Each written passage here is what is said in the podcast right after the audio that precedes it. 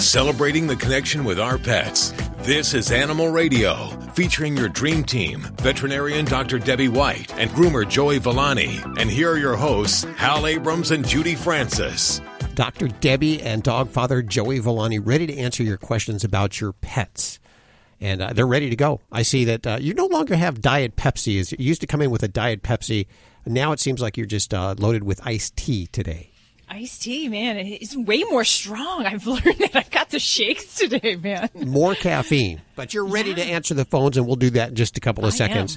Am. Have you ever thought about taking any of your dogs to a doggy detox or doing a canine cleanse? Have you ever heard of that, Doctor Debbie? You know what? I've heard of it. I haven't had it in my area, but I would, I'd consider it because I would do it for myself. You know, we're not talking colon cleanses. We're talking, you know, like a detox cleanse. There is this hotel on the West Coast, I believe in Morristown, New Jersey, that specializes in canine cleanses. And they just finished their first canine cleanse week program. And we're going to wow. find out uh, how it went. We'll talk to them in just a few minutes right here. Also, Doctor Marty Becker is back. What do you got on the show, Doc? Going to talking about uh, you got a maybe you got a new pet or you got an old pet. I want to talk about some things that your veterinarian might not tell you. Ooh, it might be things you need to know, or it might be things they don't tell you on purpose. Okay, that, that's on the way. I, I'm going to stick around for that. Mm. That's for sure. That's a tease. What about you, Lori? What are you working on for this hour? Well, like our, our vets, Doctor Becker and Doctor Debbie, uh, they've probably suspected this for a long time, but there's a new study coming out from uh, the vets up at U C Davis Veterinary School, and they say the color of your cat has got a lot to do with its personality. Oh. It's tude, huh? Catitude. Catitude. Catitude. Okay, that's on the yeah. way. Let's go to the phones for your calls right now. Hey, Kim, how are you doing? Hi, great. Where are you today? Um, actually, I'm in my vehicle traveling back from Texas, and oh. I was listening to the show and uh, on my way back to Indiana, um, and I had a question for Doctor Debbie. She's right here oh. for you. Here I am. Hey, what can we do for you? Well, my problem is I uh, I have three rescued dogs. Two of them are Weimaraners. Uh, I've had them for three years. Uh, Sergeant, the oldest male, they told me when I got him from the rescue side that he had had a, an allergic reaction to uh, rabies vaccine. So um, my vet has him on a different type of a rabies vaccine, but what they didn't tell us at the time was he has all kinds of allergies. And mm-hmm. um, mm-hmm. so we've tried different things. Uh, my vet and I, we've done, uh, he's had his thyroid checked. He's had uh, literally had to have surgery on one of his ears. He developed a hematoma from all the shaking, and it's really, uh, it affects his ears the worst. And uh, I'm just wondering if there's anything else that we can do or try, you know, to see if we can get him some relief. Uh, what the regime we have him on now that seems to, you know, keep it moderated the best is he takes Benadryl, and he takes about six a day, and they're fifty milligram each, so he's he's getting about three hundred milligrams of Benadryl a day. I'm assuming he's a big-sized boy then. Yes, he's he's he's about one hundred six pounds. Oh, yeah, yeah. That sounds about right, you know, as far as for yeah. a, a good-sized fella. It would knock us on our toes into the floor, yeah. but uh, yeah. dogs are different. And, and so what else besides the Benadryl then? Um, then he, um, I changed food. We tried uh, we tried the prescription diet, which, you know, didn't get any uh, any relief from that, but what I did do was change them to uh, Nutro dog food, which is okay. supposed to be good for, you know, skin allergies and so forth. Their coats are beautiful, but he's still, without the Benadryl, um, he, you know, he just will drive himself crazy. Mm-hmm. And it almost, on his on the inside of his ears, it almost looks like he has emphysema. But uh, we biopsied him uh, three months ago when they did the surgery on the hematoma. We went ahead and biopsied and sent it in, and they couldn't find, you know, it was no type of uh, a mite or anything like that. And like I said, they they checked, you know, did blood work and so forth. And mm-hmm. I'm just wondering if, if we do that, and then there's also a, a special shampoo that I bathe him in that kind of, you know, helps relieve it somewhat. But didn't know if you knew of any other avenue that we might approach, or maybe I need to do an eliminate, elimination diet with him. Maybe they're, you know.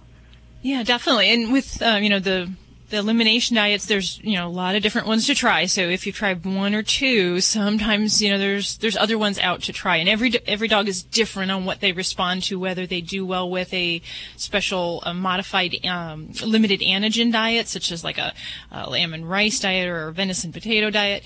And other dogs do better with the other style, what we call the hydrolyzed protein diet. So, you know, you can kind of mix it up. And if you haven't switched between the two methods, then I, you know, talk to your vet about that, because that might be a, a, a relatively simple thing we can try before we get start getting into some of the heavy duty stuff. Because I'd have to say, you know, that Kim, it sounds like your veterinarian has done a tremendous job in trying to manage this condition. And, and that is the frustrating part, is that allergies are such a huge chronic problem that um, sometimes we do our best to battle it and to control it, but we don't always win.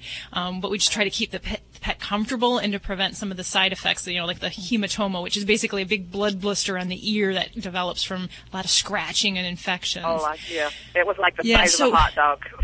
Oh, golly, yeah. Now, the, the next steps included? that I would go, and, um, you know, if, if you were here in my office and we've tried all those avenues and I'm comfortable that, you know, we had a, you know, all of the different medicines that we've tried have not brought on a good response, what I would look at is the possibility of doing some allergy testing.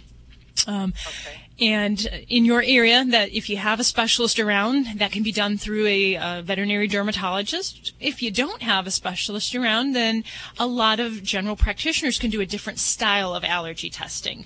And um, my preferred way that I like to do allergy testing is with the dermatologist, where we do a skin patch testing, where basically they test the pet against all the common antigens or the allergens in your area, um, household things, trees, shrubs, human dander, believe it or not, pets can be allergic to. Um, they can test for those things, and um, that is done through a specialist. And now, if you're not inclined to do that, or that's not readily available, then a lot of practices, um, at mine, we will send out a blood allergy test.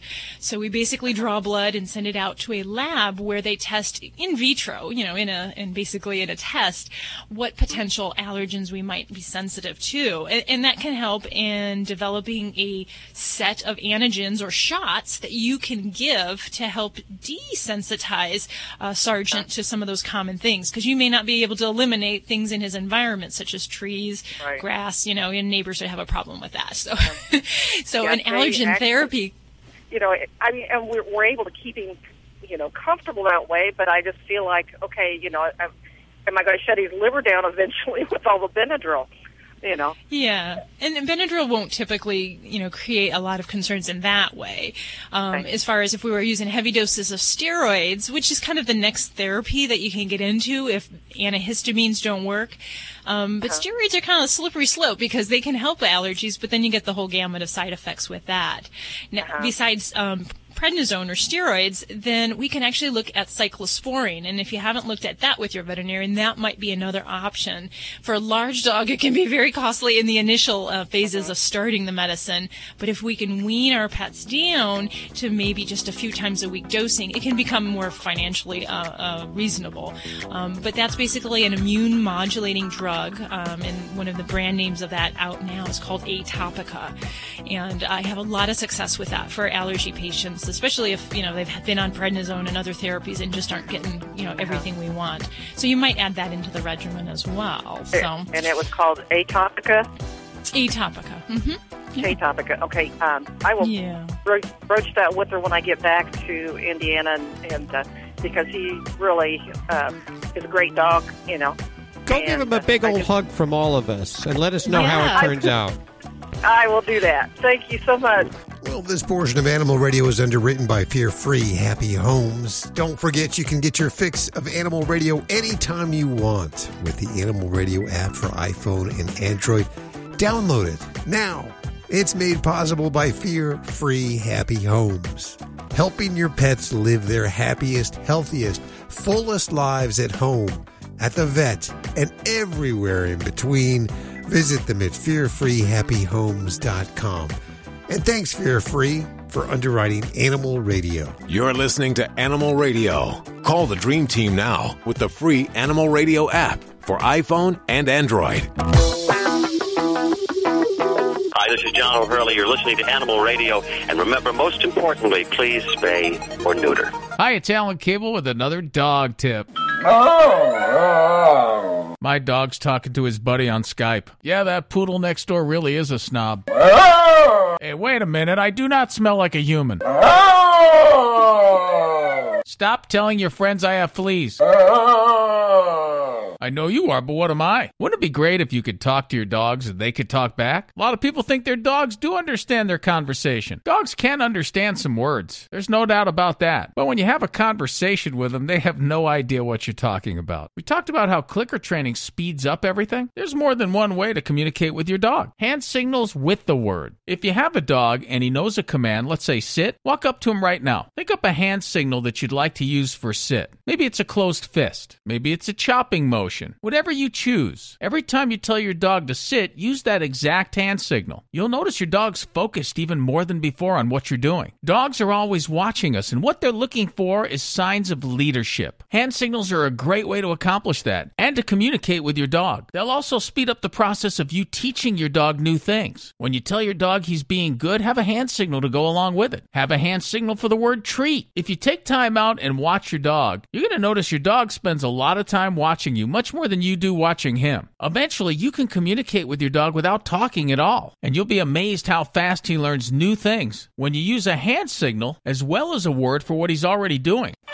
Oh. Yes, we all know you were the first puppy in the litter to be housebroken. Oh. I can't repeat that. I've got hand signals for stop, down stay, sit, get behind me, heel, watch me or pay attention, treat, and good dog. Oh.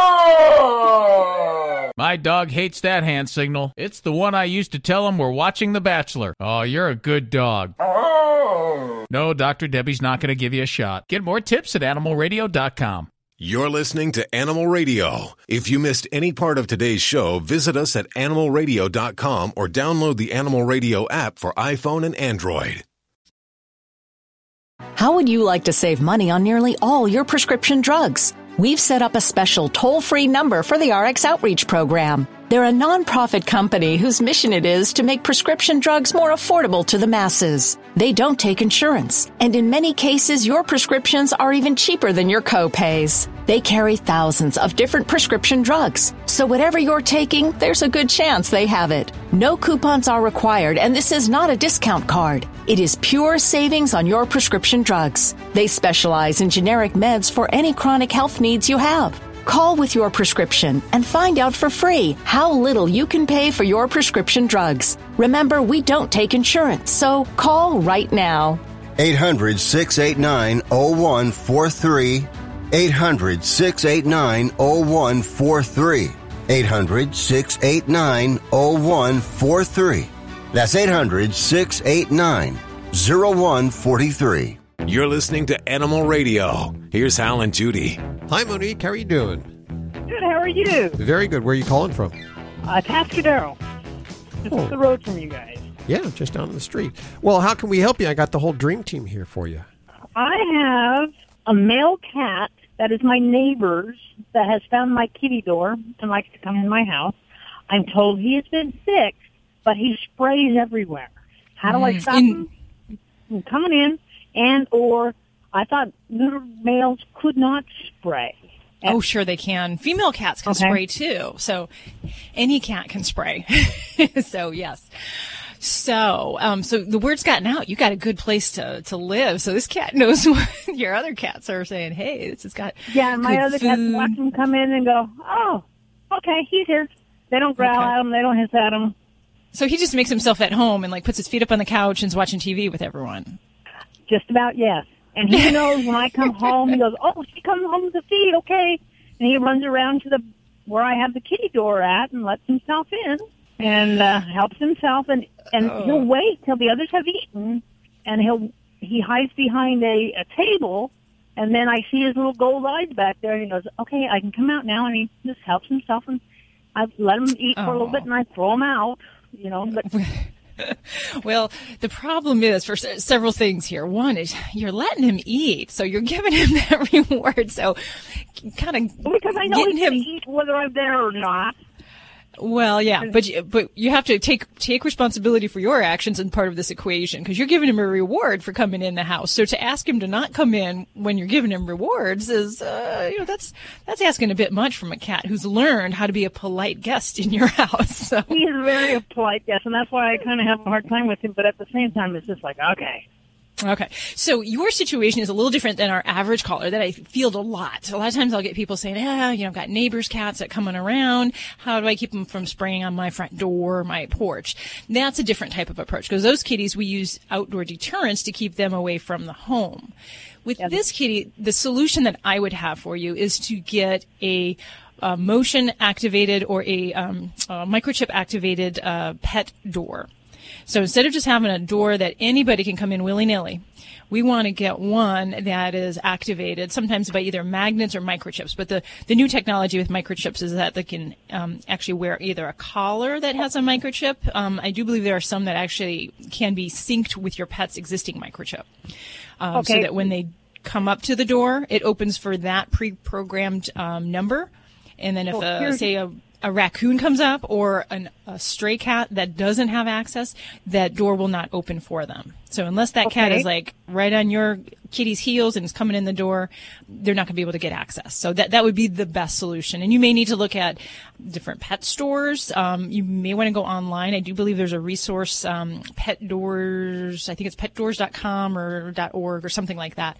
But they okay. go through some of the different descriptions of the technology with um, doors. And there's a lot of things out there. So a lot of people don't know you can have this kind of limitation. So, and that also helps a little bit with security for, you know, people or um, other critters. I had a client who who's um, a pit bull ran in and, and killed their animals in their house, um, ran through the doggy door and just um, kind of ransacked the house. And uh, yeah. so well, you can restrict that access. Up, you know, yeah, they had to climb a couple stairs to get in to the kitty door because it's hooked onto the bathroom window, so it's not on oh, the wow. ground even. You got to come up a ways.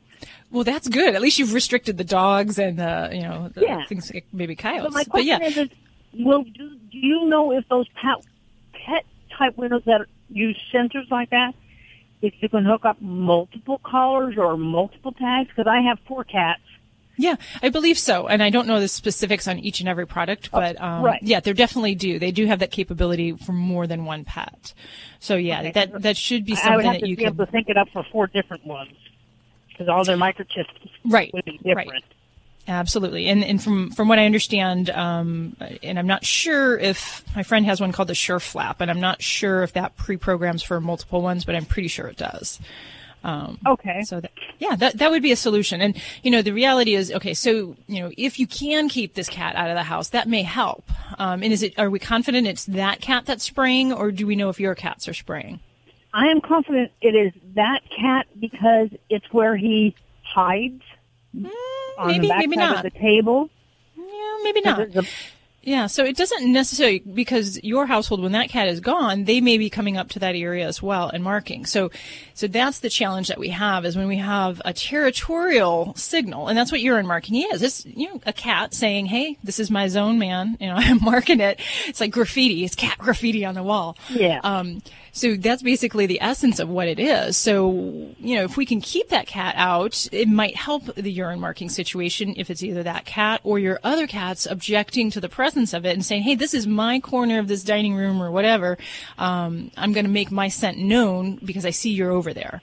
So it could help in either scenario. But the other things that I do recommend to do would be to just look at where your cat's resources are, litter boxes, food, water, perching sites, and make sure it's at an area that's a, a bit distant from the access points in the house, so like the, the cat door or the human door, um, because those are areas where a lot of times they will either see or smell outside cats. So we want to make sure yeah. those resources are comfortable, that they don't feel threatened, that they're not real visually um, accessible to those other animals outside. So that yeah, that's just kind of a psychological change. Yeah, the food's in the in the in the front room, and the litter boxes are in the bathroom. But this cat just sprays willy-nilly. He sprayed in the bathroom. He sprayed the fireplace. Until you see him in the act, I'm I'm going to give him the benefit of the doubt, because there's multiple cats in this household, and um, you know you you have to be certain that it's it's really that one before we talk about who's at fault here. Okay. I, right. I'm willing to do that. All right. Well, good luck with that. And make sure you do use in those areas that cats have eliminated a good enzyme-based uh, cleaner. Avoid ammonias. That, that, that was my next question is how do I clean that? No ammonia cleaners and no bleach because those are strong attractants. So it does nothing to deter oh. a cat. But the enzyme-based products actually break down the odors. Um, so that's what you're going to look for um, to help clean the site. Oh, okay. Good luck with things, Monique.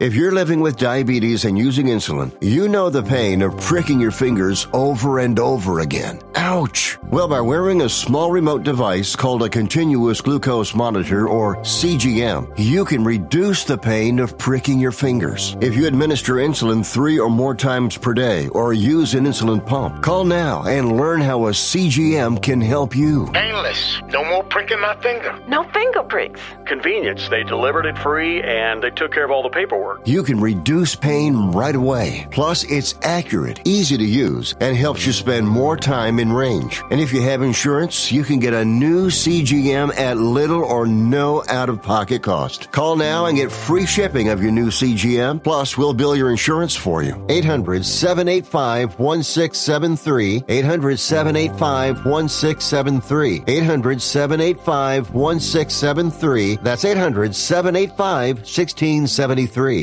Hi, this is Joyce DeWitt on Animal Radio. Please spay and neuter your animals. Thank you. Please help me too. You're listening to Animal Radio. Find us at animal radio dot com. Log on, learn more. This is an Animal Radio News Update. I'm Lori Brooks. A hairless terrier and an ancient North African hound are now ready to run with the pack of dog breeds that are recognized by the American Kennel Club. The A K C has announced that the American Hairless Terrier and the Slugie have joined one hundred eighty-seven other recognized breeds. American Hairless Terriers are bare-skinned, though some have kind of short coats that do carry the hairless gene. Their rise began when a hairless puppy was born in a litter of rat terriers back in the seventies. The Slugie, also called the American Greyhound, was developed to hunt. They're kind of lean, leggy dogs that have some similarities to Salukis, and they're known for speed, endurance, and grace, but they're kind of reserved dogs. Veterinarians from the University of California at Davis have discovered that cats with calico and tortoiseshell coat patterns tend to challenge their human companions more often than cats whose fur is not so flashy. The research backs up long-standing observations among veterinarians that such cats are often difficult, you might say. The study, based on a survey of more than twelve hundred cat owners, found that calicos and torties are more likely to hiss, chase, bite, swat, and even scratch humans during interactions. The U C Davis data also suggests that cats with gray and white and black and white coats are slightly more likely to engage in those behaviors as well. And researchers said they found that to be kind of surprising. Cats sporting other colors, including solid black, though, they say, display aggressive personality characteristics far less often. So if, if you're not familiar with cat coloring, calicos are mostly white with patches of orange and black, and torties often have coats that feature a variety of black, brown, amber, and red patches too. And because two X chromosomes are necessary to produce that coloring, the vast majority of both types of cats are female.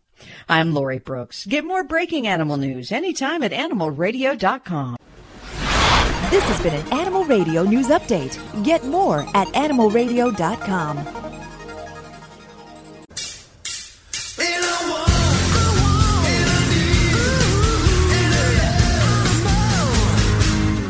Vinnie Penn coming back at you on Animal Radio with the Party Animal segment. Um, this one tops them all. Gotta tell you, invitation in the mail the other day. Invitation, not even email. Postage paid to my wife. She was invited to a birthday party for her friend's cat. Now, one, I've been telling her for ages, this girlfriend of hers, she's past the, she's she's crossed the line. She's past the point of no return. She's in her forties.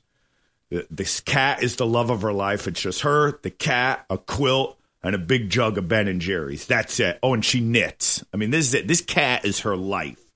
And that's great. But to throw the cat a birthday party is the that is a cry for help. I told my wife, you're not a good friend. This is a cry for help, and you're not responding to this. And like I said, maybe if she emailed it, stamps were put on these. Are people going to show up? Are they going to sing it to this cat? Are they going to say, how old are you now? And expect the cat to scratch out. Oh, at least she knew she's three. Be a good friend. Take the invitation to your local therapist. Write your friend's phone number on it. Or address, and get a straitjacket fitted. Vinnie Penn, Party Animal, Animal Radio.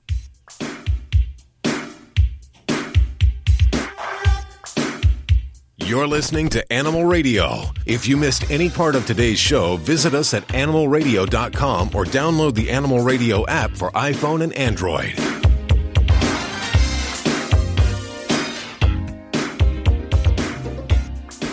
Animal Radio, celebrating the connection with our pets. Is she on the phone? This is really cool. This happened last week.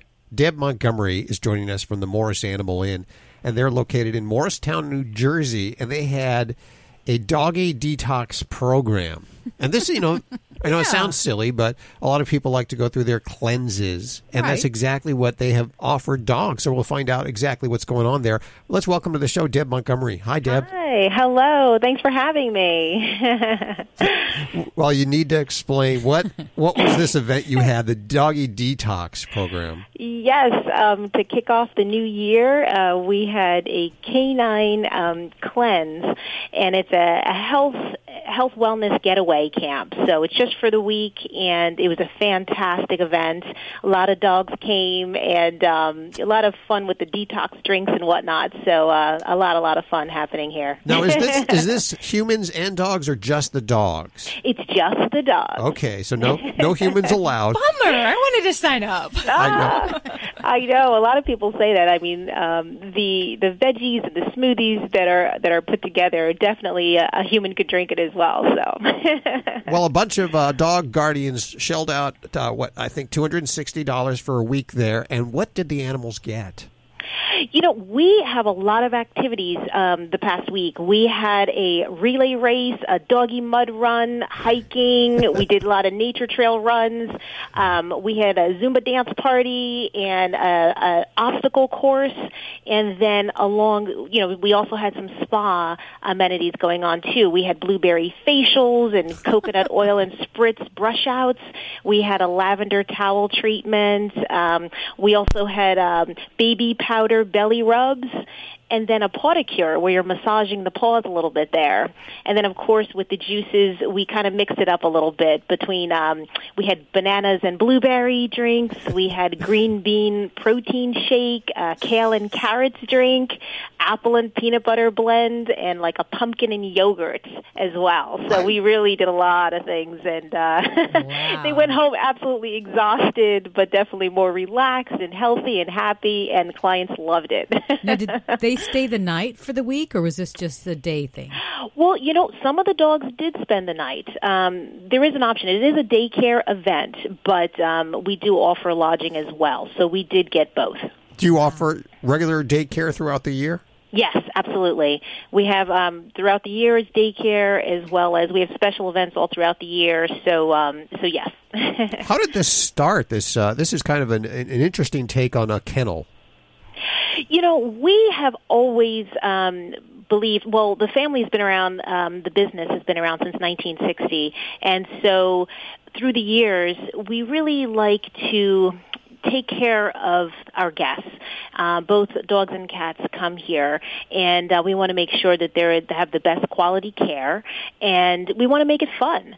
So it's really just a fun event that we put together. You know, we brainstormed, we did research, we talked to a lot of people, talked about um, to the clients as well, just to see what their needs are, and um, and this is what we came up with. Do you think you're going to do it again next year? You know, what we do is, um, you know, we get feedback and everything. It seems like everybody loved it. It is a possibility. We do change things up all the time, though, so it's hard to really say definitely um, because we're always, um, you know, we want to keep things new and fresh and fun. Now, can I do any of these things at home to detox my dog since I missed out on it? Oh, of course, of course. I mean, we always recommend speaking to your veterinarian um, as well, because you know, each dog is different. They have different needs, and we always recommend, you know, small doses because, you know, a lot of times if you're starting something brand new with your pets, I mean, they can have, you know, diarrhea or something. You know, you never know. Yeah. So you want to be safe and sorry. So um, definitely small doses. So, for example, with our kale and carrots drink that we did, um, you know, if you add a little chicken broth in there, throw it in the blender, I mean, it really entices them. And, I mean, they lapped it up. They loved it. So it's definitely stuff you can do at home. Doctor Debbie, you should uh, have one of these at your office there.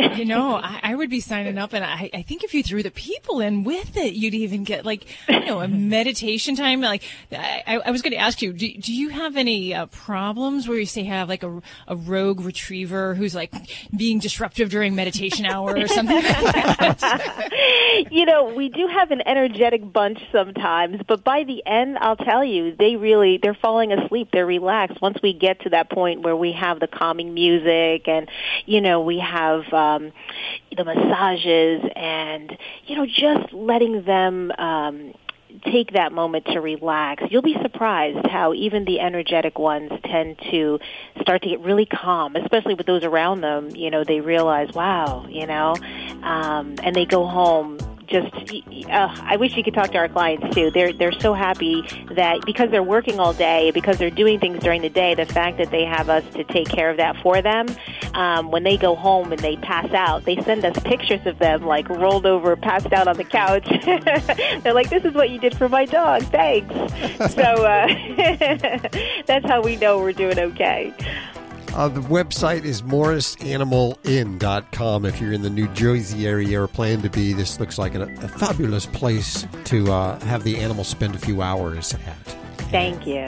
And uh, we'll put all that information over at animal radio dot com. Thanks so much for hanging with us. Deb Montgomery, the Morris Animal Inn Marketing Manager.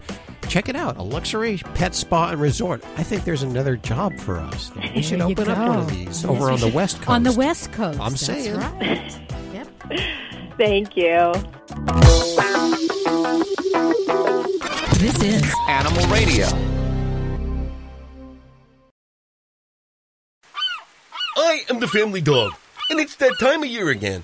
The one where pet parents start looking for Fido-friendly hotels and destinations where Fido is welcome. Make no bones about it. Pets are part of the family, and we like to sniff out new places too, and we hate to be turned away, especially when we're on our best behavior. So we won't be left out in the cold. Be sure to pick up a copy of Fido Friendly Magazine to find the best hotels and destinations where Fido is always welcome. Go online to fido friendly dot com and subscribe today. Hi, this is Mayim Bialik on Animal Radio. Please adopt a pet.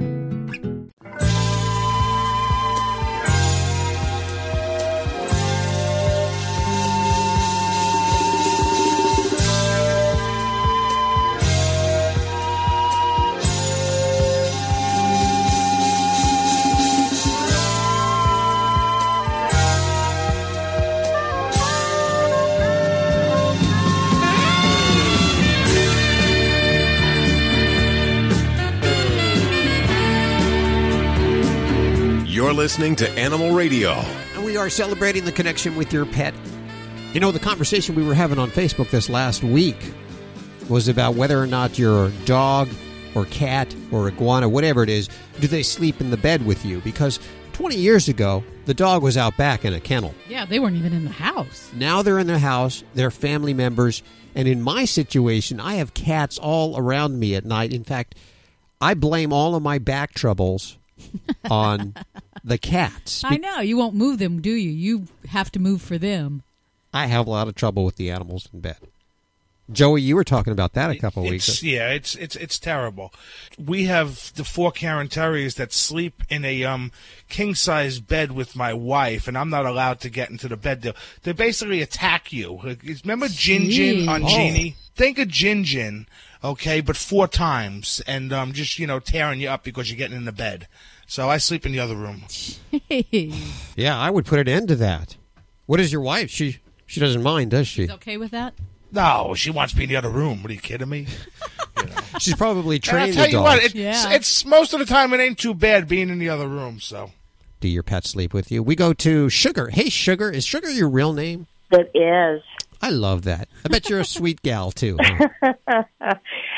Well, yeah. That may be debatable. We'll have to ask my husband that one. Do you let your animals sleep in bed with you? Yes, I do.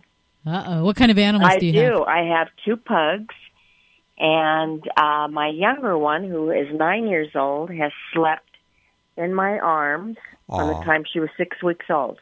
In Aww. Your arms every night? In my night? arms, and that's how she goes to sleep. She crawls under the covers and then crawls back out and keeps her two front paws on my upper shoulder and head on my shoulder and stares at my husband next to me. Aww. Does she keep him away? Between us. Does she keep him away from you? Uh, th- she won't move. Yeah, so the answer is yes. How big is she now? How much does she weigh? She's, she doesn't weigh too much. She's uh, probably about ten pounds. She's a real little one. And my male sleeps on my other side, but more towards my hip. What does your old man think of this? He's not happy. Yeah. The thing I no. noticed with the cats is it's really ruined my spontaneity. If you know well, what I mean. We have cats, too, and we have a lock on our bedroom door because my one cat opens the door, with opens the door handle. Oh, wow. So you don't let the cats on the bed, though?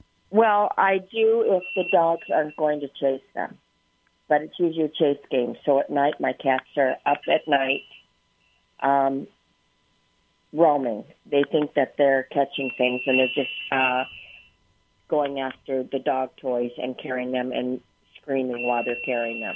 Yeah, wow. I can't see having so your bed as a racetrack. We keep them locked out so we could sleep and there's no chase games going on.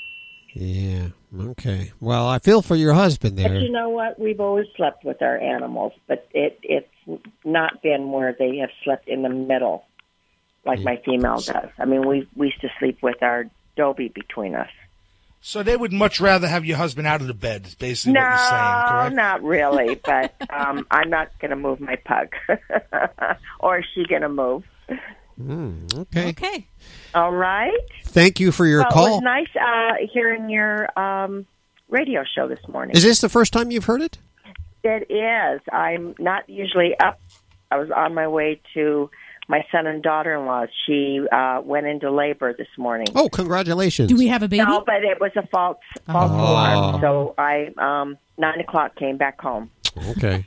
Well, we appreciate... But I will be listening to it. You now. Can also catch the podcast after it airs nationally. I'll encourage you to check out the website at animal radio dot com. I will, for sure. Thank you very much oh, thank for you. calling. Boy, nice talking with you. Two new listeners in one day here. This is exciting for me. If you're a new listener or if your animal sleeps in a bed with you, we'd love to hear from you. You're listening to Animal Radio. Call the Dream Team now with the free Animal Radio app for iPhone and Android.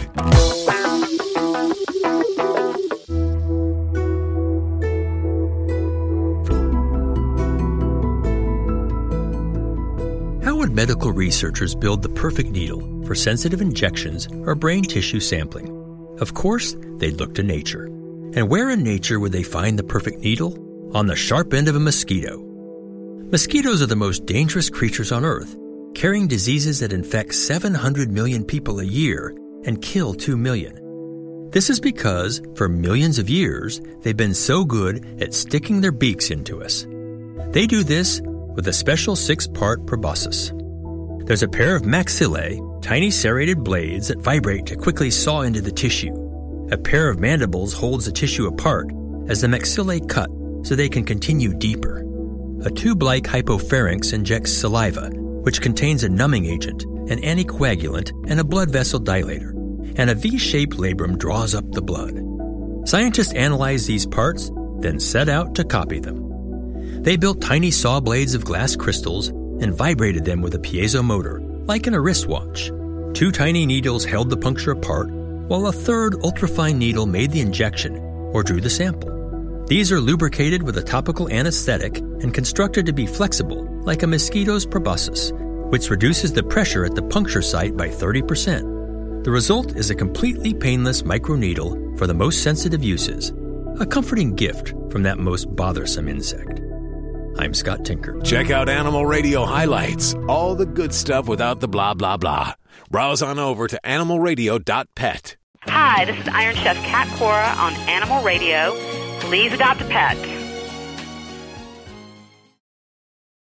How would you like to save money on nearly all your prescription drugs? We've set up a special toll-free number for the R X Outreach Program. They're a nonprofit company whose mission it is to make prescription drugs more affordable to the masses. They don't take insurance, and in many cases, your prescriptions are even cheaper than your co-pays. They carry thousands of different prescription drugs, so whatever you're taking, there's a good chance they have it. No coupons are required, and this is not a discount card. It is pure savings on your prescription drugs. They specialize in generic meds for any chronic health needs you have. Call with your prescription and find out for free how little you can pay for your prescription drugs. Remember, we don't take insurance, so call right now.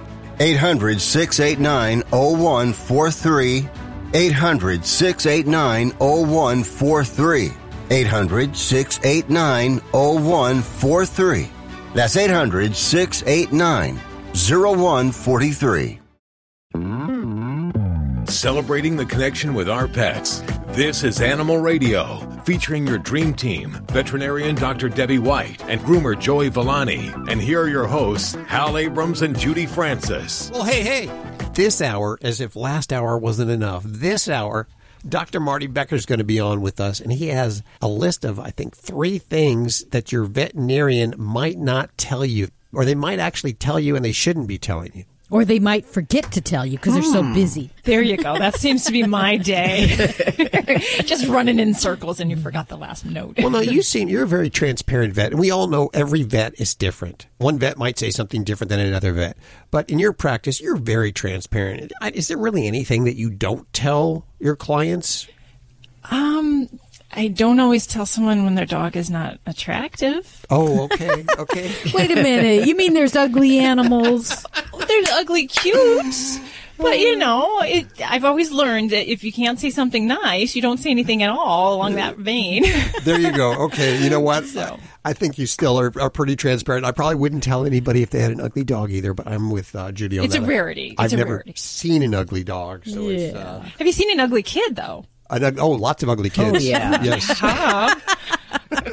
We're all counting on our fingers. Oh, I can think a lot of them.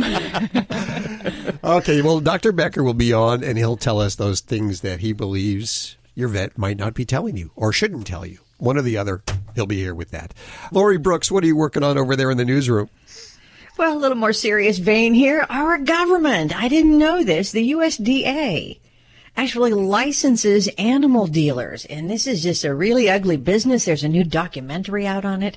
Uh, but what goes on behind the scenes, we'll tell you next. Ooh, okay. Boy, this is a really engaging show today. Yes, if I wasn't, is. if I didn't have to be here, I'd still be here just to listen.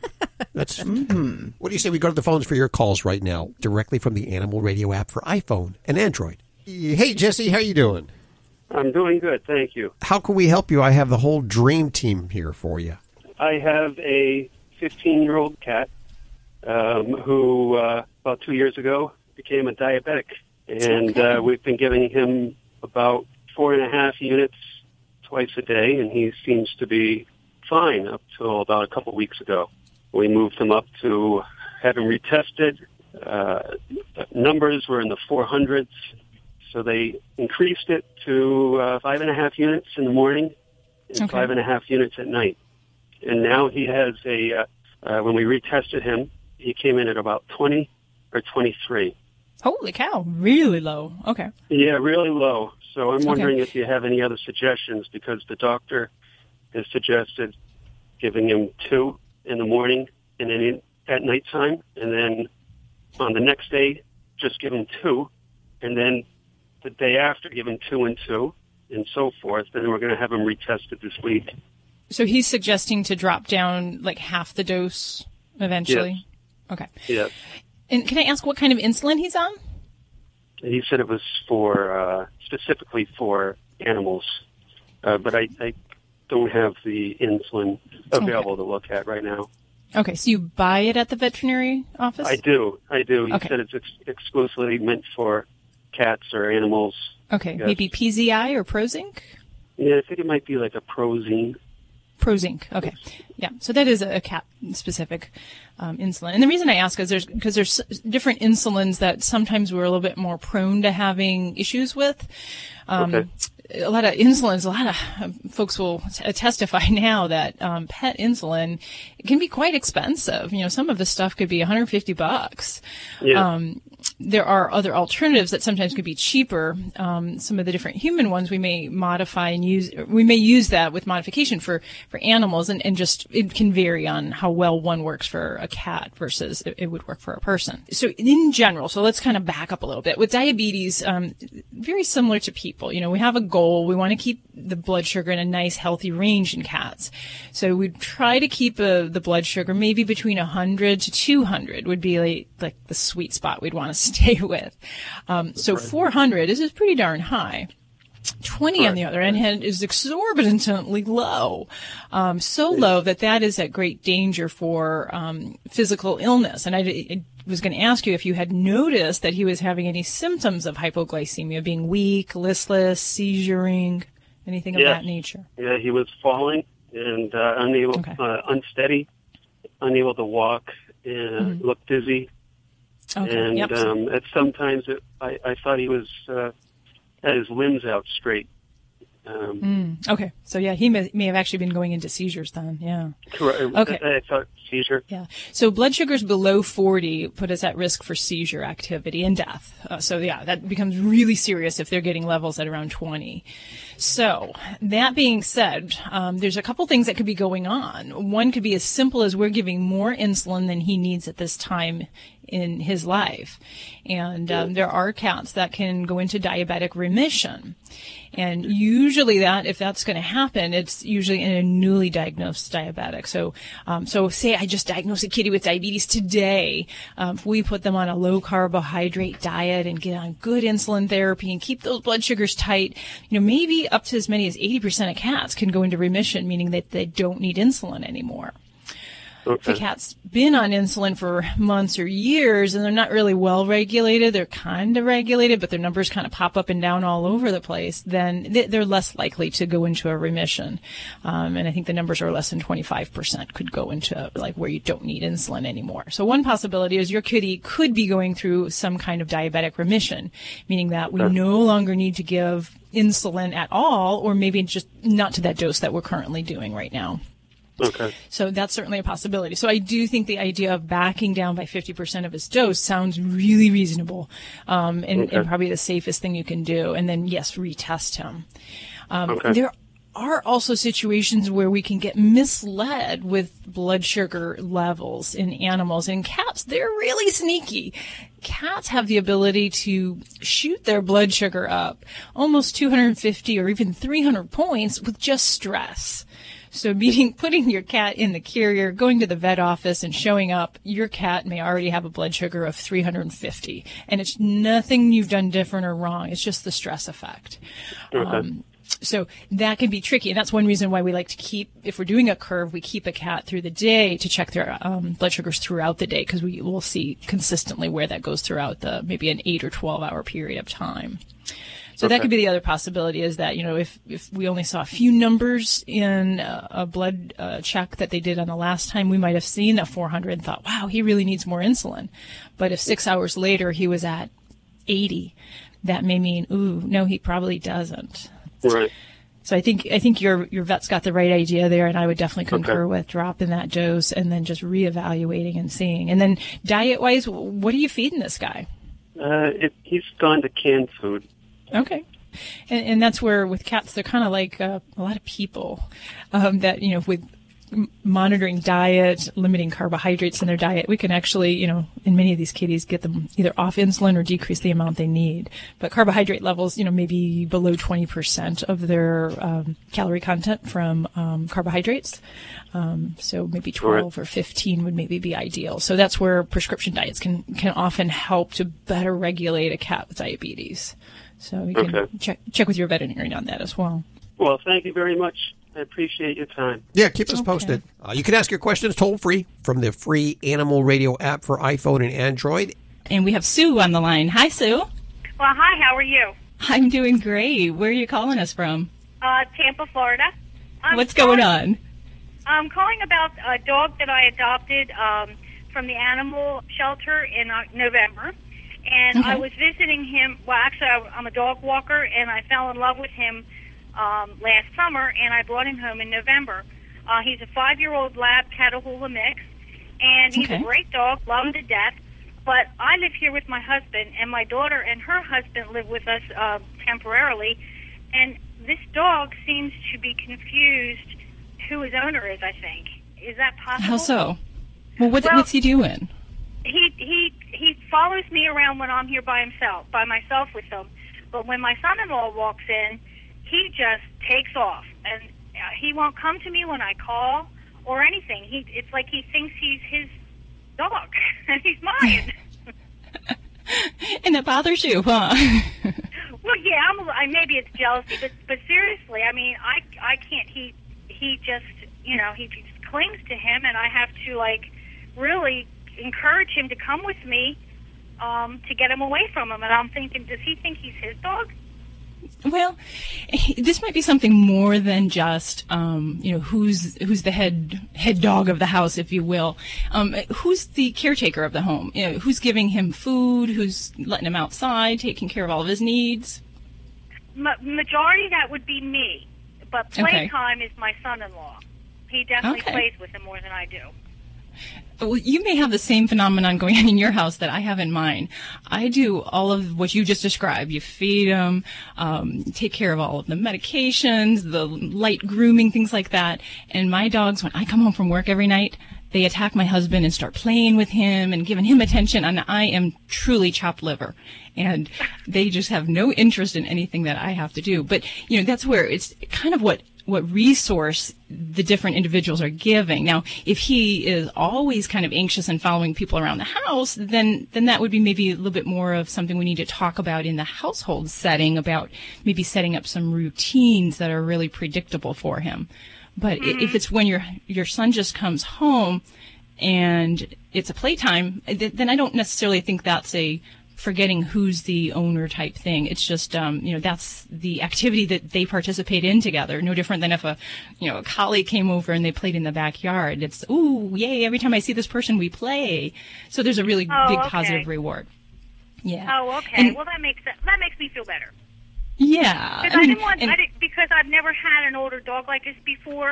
Um, I thought, you know, that was part of when you adopt a dog, an older dog kind of thing, and I just was confused.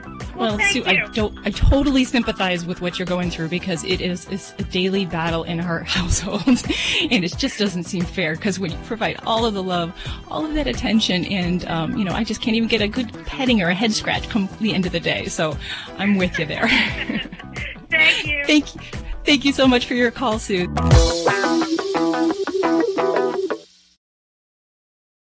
If you're living with diabetes and using insulin, you know the pain of pricking your fingers over and over again. Ouch! Well, by wearing a small remote device called a continuous glucose monitor, or C G M, you can reduce the pain of pricking your fingers. If you administer insulin three or more times per day or use an insulin pump, call now and learn how a C G M can help you. Painless. No more pricking my finger. No finger pricks. Convenience. They delivered it free and they took care of all the paperwork. You can reduce pain right away. Plus, it's accurate, easy to use, and helps you spend more time in range. And if you have insurance, you can get a new C G M at little or no out-of-pocket cost. Call now and get free shipping of your new C G M. Plus, we'll bill your insurance for you. eight hundred, seven eight five, one six seven three. eight hundred, seven eight five, one six seven three. eight hundred, seven eight five, one six seven three. That's eight hundred, seven eight five, one six seven three.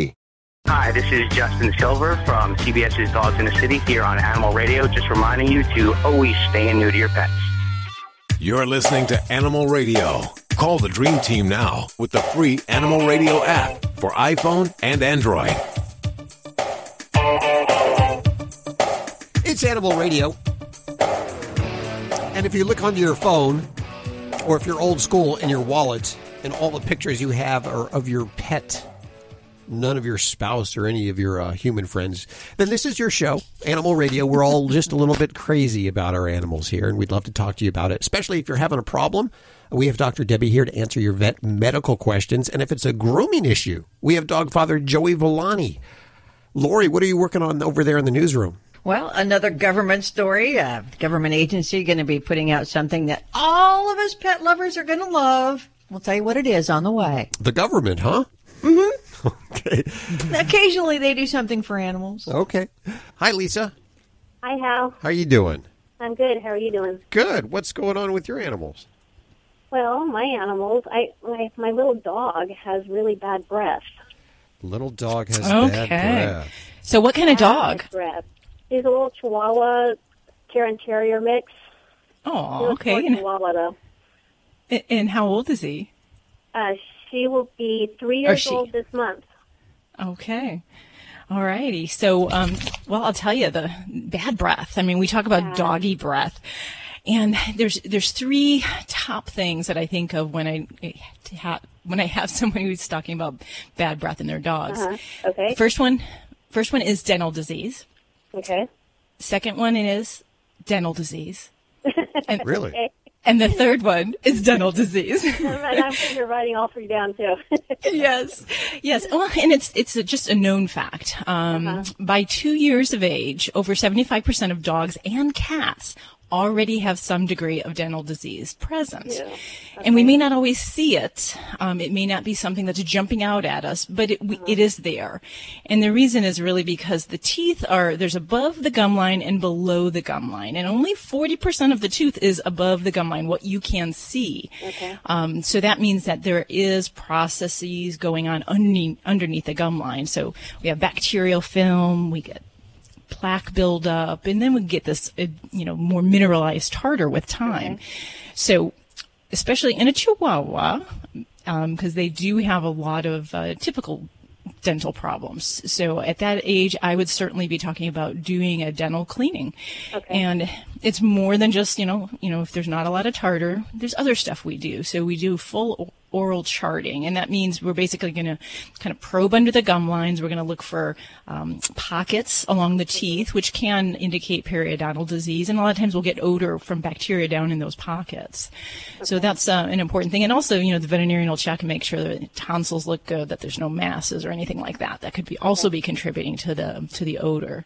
Okay. And, you know, and I do make jests saying everything's due to dental disease, but right. the other types of things that can cause bad breath tend to be more medical in nature. So we might be looking at, you know, G I disease, gastric reflux. Um, we might have something like diabetes or kidney disease, um, okay. sinus infections, things like that. So those in a younger dog, we might think a little less of, and, and I definitely would focus my radar on the, the dental health. Um, my friend recommended giving my dog greenies. What do you think? Well, you know, I think that's something that we can use to go along with complete oral care, but it is not okay. a replacement for no. okay. dental okay. cleanings or for, you know, other types of home care. So okay. once I do have a dog that's had his teeth cleaned, then I definitely do follow up with whatever we can do at home to help him stay clean and also to keep, um, you know, the bacteria does, and the odor. Does that include from like brushing teeth? Absolutely. And well, oh. the best thing that can be done for home care is teeth brushing. That's the best thing. And we want to do that every couple days because okay. the soft kind of plaque will become mineralized within about three days if we don't okay. dislodge it. So hey, that's can we get we real to... just for just a second? Do you do, you do that with Boss? You know what? I I, um, okay. uh, I do have a toothbrush, and we do brush his teeth, but the frequency of which is not what I recommend. Okay. So just checking. Uh, it's my husband's job. I will say that. Okay. He's the one supposed to be doing that. So, but yes, that's the best thing you can do. But there are there's some some other great home care products. Some through your veterinarian, and then some might be over the counter. And your veterinarian will have products that have ingredients like chlorhexidine, which is a anti microbial um, solution that they can you can apply to the gums, and it helps to decrease the odor and the bacteria in the mouth and can help to keep that plaque from building up. So there's a lot of different forms for that.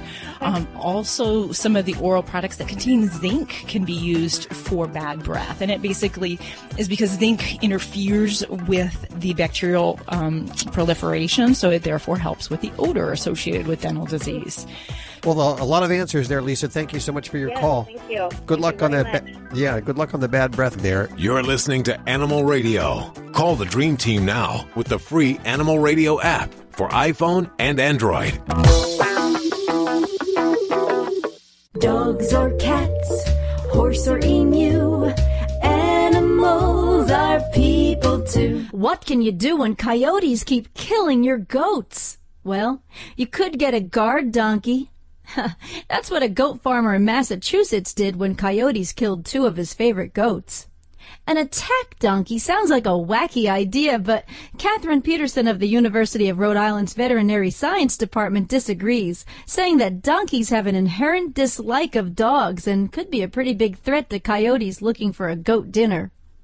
Pika the guard donkey was a little shy at first. She wouldn't eat for a couple days, but soon took up with one of the larger goats. She now seems right at home with her goat family, braying a lot and keeping those coyotes away. I'm Britt Savage for Animal Radio. Animals are people too. Animal Radio. Hi, this is Iron Chef Cat Cora on Animal Radio. Please adopt a pet. How would you like to save money on nearly all your prescription drugs? We've set up a special toll-free number for the R X Outreach Program. They're a nonprofit company whose mission it is to make prescription drugs more affordable to the masses. They don't take insurance, and in many cases, your prescriptions are even cheaper than your co-pays. They carry thousands of different prescription drugs, so whatever you're taking, there's a good chance they have it. No coupons are required, and this is not a discount card. It is pure savings on your prescription drugs. They specialize in generic meds for any chronic health needs you have. Call with your prescription and find out for free how little you can pay for your prescription drugs. Remember, we don't take insurance, so call right now. eight hundred, six eight nine, zero one four three. eight hundred, six eight nine, zero one four three. eight hundred, six eight nine, zero one four three. That's eight hundred, six eight nine, zero one four three. This is an Animal Radio News Update. I'm Lori Brooks. Really good news about a really bad problem now. Buried in a massive government spending bill is a provision that will shut down shady animal dealers who buy and sell pets for research, all paid for by your tax dollars.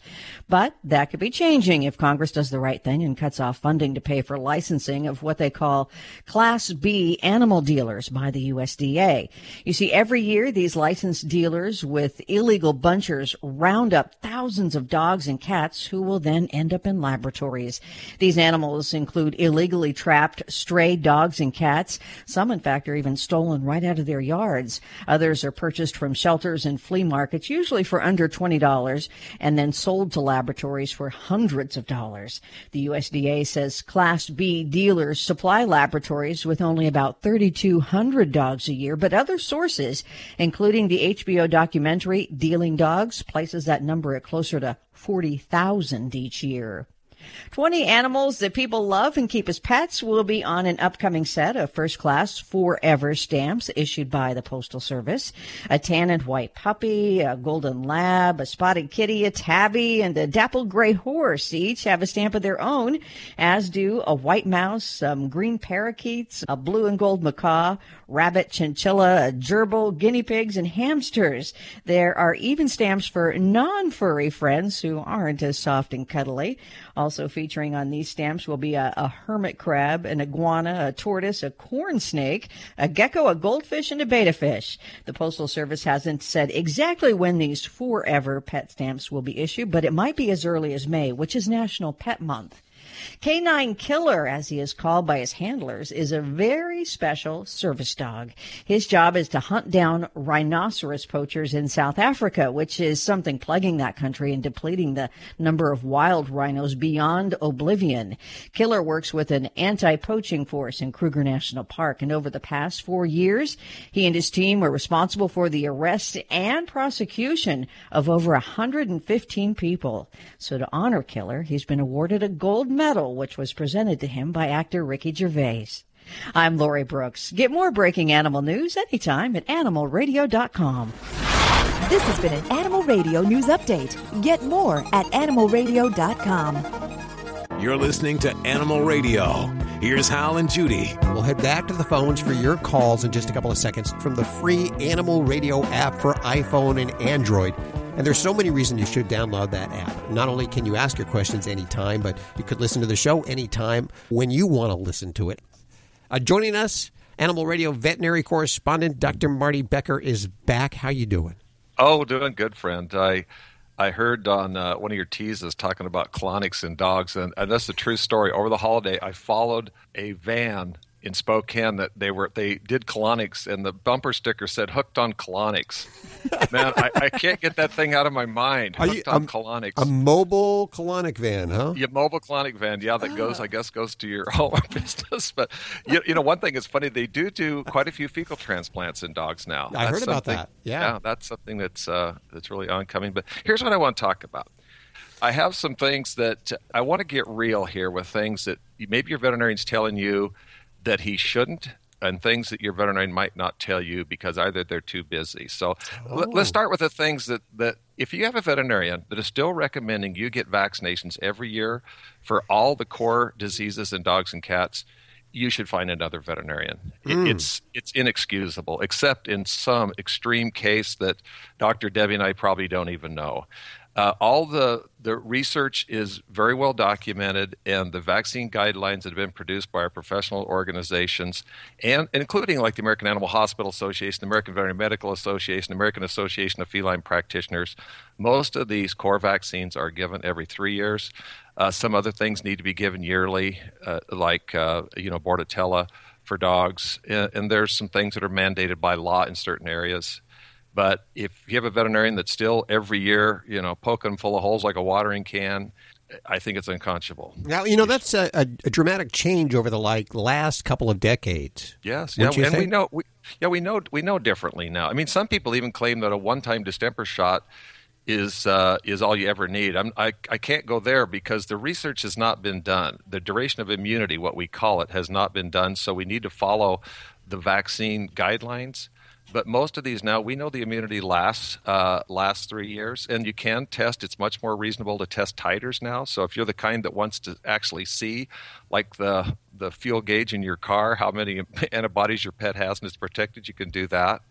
But there's still a, there's still a disproportionate, and I'm not talking, you know, I, I don't I don't even, even know what the number was. twenty-five percent of veterinarians that are still recommend every year, and that's a ripoff. Um, And I'll, I'll get mail for that. I'll get hate mail. I might even get a death threat. But that's that's the truth. Okay. It, so that, that's one thing. And two, you know, we're smart enough to know that you you uh, probably are going to get your flea and tick products somewhere other than the veterinary hospital. At least there's a good chance. Uh, we do have products that are proprietary that are the, the state-of-the-art, the leading products that you can only get from a veterinarian. And there's a good argument to be made for some of those that that's what these pets should have. But you know what? If you used uh, Canine Advantage or Frontline in the past and it's working well, uh, it's the same Frontline you're going to get at at um, Walgreens or Walmart or online. It's the same thing. Okay. But, but what I want you to do on food and stuff, I want you to at least ask your veterinarian. You're not going to offend us. A lot of people won't call because, oh, my gosh, they'll be upset because I don't buy it from them. Call up and say, you know, I, I'm going to buy my product where I buy my groceries, or I shop at, uh, you know, I go to C V S all the time, or I do all my shopping online. Can you recommend one or two products that you feel comfortable? And then we can put it in the medical record so we know what you're using. So, and the next thing is about how to feed. This is so important that if you go to the zoo, I was out doing a, a an engagement just a few days ago, and you drive by the entrance to the Cincinnati Zoo. And if you were to go in there to the the lion enclosure or the wolf enclosure, it's basically four fences enclosing a wolf or a, or a coyote or a lion. And and that's what a home is. A home is four walls enclosing these pets. And we're learning so much more about how important enrichment activities are. So as part of this fear-free movement that I'm working on, we're really digging deep, and you see that we not only have to remove or reduce anxiety triggers, we have to tremendously increase the enrichment activities. And one of the easiest ways to do that is just switch your food bowls out for uh, food puzzles or food dispensing devices so that it's a it's an activity that doesn't just feed the body but feeds the mind. And the last thing is about creating fear-free veterinary visits. People will be excited to know the profession is changing. Uh, you're going to find veterinarians in the future being more like uh, pediatric dentists or pediatricians, where we're really looking after both the physical and emotional well-being of your pets. Basically, I'll just tell you two or three things you can do to help your pet have a fear-free visit. One is to start planning the visit two or three days out when you get the carrier out, if it's a small dog or a cat. Start a magic carpet ride of pheromones. Uh, you want to start your vehicle up so it's the, it's almost uh, room temperature when they go out. You know, a cat lives at seventy-two degrees. Don't go take them out in North Idaho today where it's nineteen degrees and start it up, head in. Uh, don't baby talk them on the way in. If if best to say nothing or talk to them in a normal voice like you were going to the dog park. There actually is music you can download to play, or your veterinarian can send it to you in an M P three file called Through a Dog's Ear, Through a Cat's Ear. And this is important when you get to the clinic. If you have one of those dogs that loves to be around people and loves to wait in the exa- in the waiting area, fine. But for most pets, ask if you can go straight into an exam room to be checked in remotely. Or if oh, they yeah. don't have the technology to do that or they're too busy, go check in and go back out and wait in your vehicle, in your car, until it's your turn to be seen. And lastly, bring your pet in very hungry so it responds better to food rewards. I'm evangelical. Doctor Marty Becker, if you want to learn more about him, links to everything that he does over at animal radio dot com. Just hit the Zoo Crew link. You're listening to Animal Radio. Call the Dream Team now with the free Animal Radio app for iPhone and Android.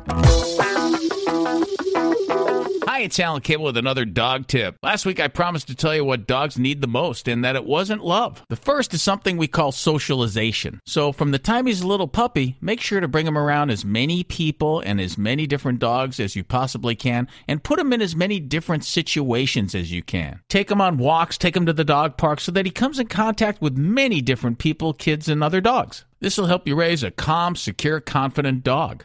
Number two on the list, my neighbor Jason's dog sitting. He'll help illustrate. Jason, are you scared of that dog? Uh, do you have any proof of that, Ruby? It's okay, buddy. Just tell me what he's doing. He, I growled really sharply and like, like he jumped. Well, that leads into the second most important thing dogs need. They need a strong, confident leader. They need structure because they're pack animals. And dogs instinctively know that the only way they're going to survive is in a pack. And they want to know their place in the pack. So every now and then, you're dog's going to challenge you like this one's challenging Jason. And that's because the pack hierarchy never stays the same. So once in a while, your dog's going to try to redefine it, find his place in the pack again. This dog's pack is left, and because of that, the dog is testing Jason. And it's up to him to be strong, confident, and assertive, letting the dog know he's in charge. In your house, the humans have to be in charge, and the rules have to be the same for everybody. That means if your dog's not allowed on furniture, nobody in your pack can let the dog on furniture. It confuses them, makes them anxious. All the rules have to be the same, and all the humans have to be in charge. He jumped to the kids on, the, on my head. He's decided he's in charge, Jason. He's the pack leader. To change this, never let your dog walk in the house first. Don't let him pull you on a leash. He should always be walking at your side, maybe a little bit behind you. Be in charge of his food and ask him to sit before you put it on the floor. And don't let him have at it until you say it's okay and give him a signal. I'm not that way with dogs.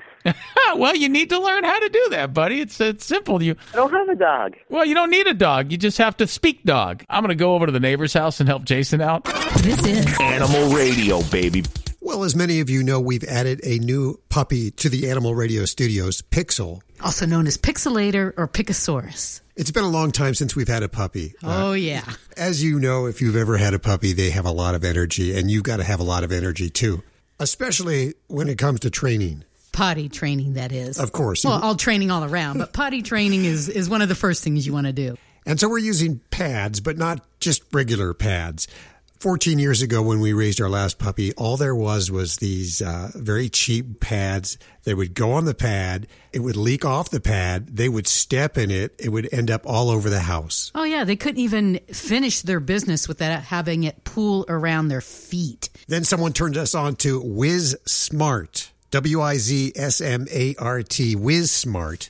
Yeah, we were desperate to find something that would work better than those old ones. We needed something that could absorb quickly.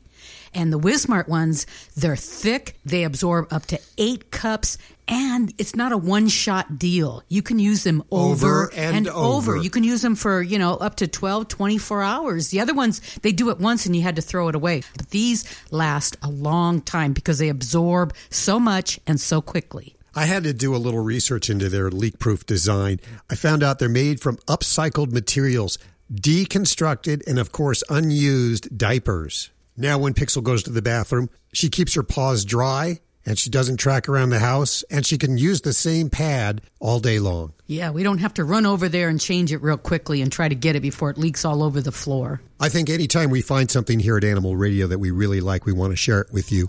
WizSmart pads, not only good for the puppies, if you have a senior dog...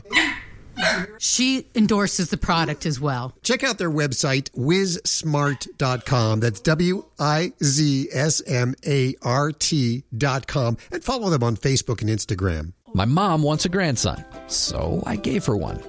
Kind of.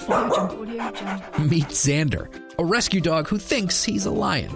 Sometimes Xander gets messy when Mom takes him for an adventure. That's where the Bark Bath comes in. Specially designed nozzles get beneath the fur for a deep clean. It's faster than a traditional bath, which leaves time for the important things, like watching a sunset. The Bark Bath from Bissell. The faster, easier, less messy way to bathe your dog.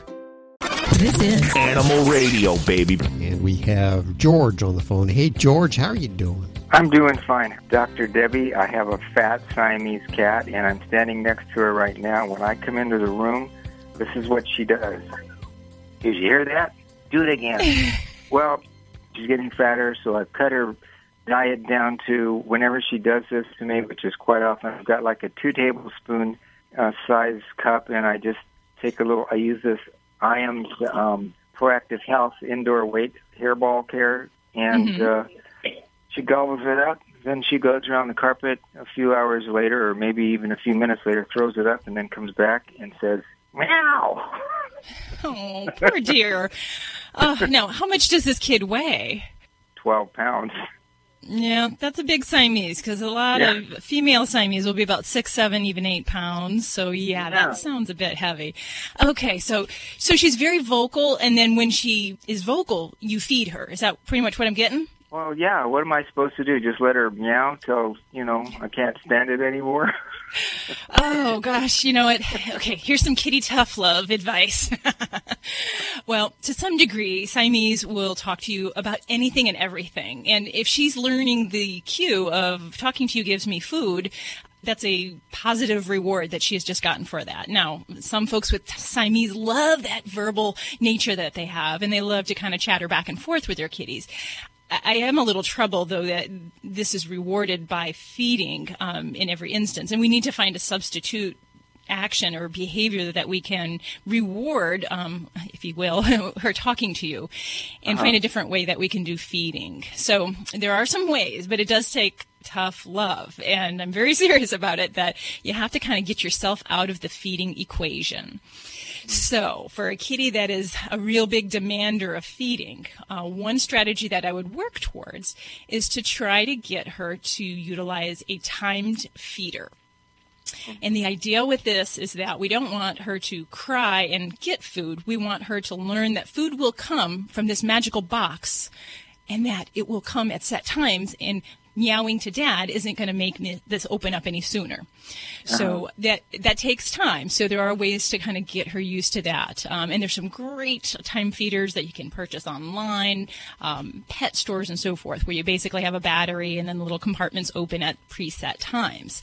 Uh-huh. Um, This is a great tool for that cat that tries to wake you up in the middle of the night at two, three a.m. Instead of getting up when they do this, you tra- you train them that they go to the feeder at that time, and it opens up on its own. So that way you take yourself out of that equation. You can sleep at night. Right. So so Would to get to that. On top of me at night. Oh, man. I know that. Been there. Well, we definitely don't want her to get too heavy, because that will make it difficult to sleep then. And yeah, and then when if I move, she complains. Oh, she's got you wrapped around her little paw, I can tell. Oh, yeah. Now, so some of the other things that I would say, working towards this idea of getting her to a time feeder, you can actually um, work on measuring her daily amount of her food in a container. So uh-huh. what we would want to do is to give her opportunities to work for her food, independent of you. So you might have to fill a little toy. There are nice little interactive toys uh, made by some different companies, where they're basically kind of little puzzles. They're little uh, plastic chew toys where you put the kibbles inside the item. They bat it around by the paw action, by chasing after it. Little pieces of food fall out.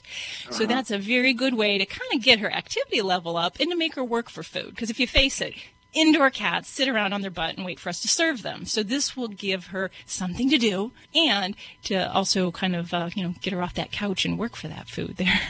So. Right. She still gets up and chases a laser light every once in a while when she got the energy. Good, good. Yeah. And laser pointers are great to get cats moving, and things like the little cat dancers, the fishpole toys, things like that can be also wonderful to get, you know, get them moving a little bit. And, right. uh, you know, if, if we don't have her um, necessarily on a weight loss diet, you might want to see, you know, talk to your veterinarian if she's a candidate for being on a weight loss diet. Um, but that might be another strategy to kind of help her out and try to get um, some of this weight off and, uh, you know, get, get her trimmed down a little bit here. So how much food should I give her a day? Oh, that's a great question. And the answer is um, I will usually refer people to the bag of the food that they're on because every diet is a little bit different in the calorie content. So there's no way we can compare uh, food one, two, or three to each other. Um, right. So we'll have to look at what the calorie content is. And especially with a weight loss diet, we can feed a little bit more of that and they'll feel a little bit more satisfied. Um, yeah. If we just limit regular cat food that you might buy for any cat. Um, for a cat that's overweight, by limiting the volume of food, you're also limiting the nutrients, and they'd be missing out on things, and, and definitely can have some nutritional issues. So, um, you know, that that too, we might have to get her into a weight loss diet. Um, you know, one of maybe the high protein diets um, that kind of work like catkins, if you will, um, to help oh. them lose lean weight. But usually if I've got an overweight cat, um, they're really, um, it's difficult to get cats to lose weight in general. It really is. It's hard. It, it's it's harder than me eating pizzas and drinking wine on the weekends. so, um, so yeah, I would consider getting her on a weight loss diet. Those are generally prescription foods. There's a lot of different companies that have those, and um, th- that might be one other thing that we can do to really get this girl to um, trim down a little bit more. Yeah, she's turning into a round ball.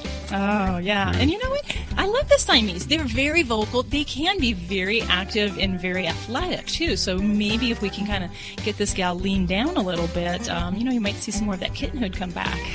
Okay. Well, thank you. Good luck with that. Let us know how that goes, George. We appreciate your call today. Well, thank you. I enjoy listening to your show. So do I. It went by pretty fast, too. If you need an Animal Radio fix during the week, head on over to animal radio dot com or download the Animal Radio app for iPhone and Android. And we'll see you next week for more Animal Radio right here. Bye. Bye-bye. Bye. Woof. This is Animal Radio Network.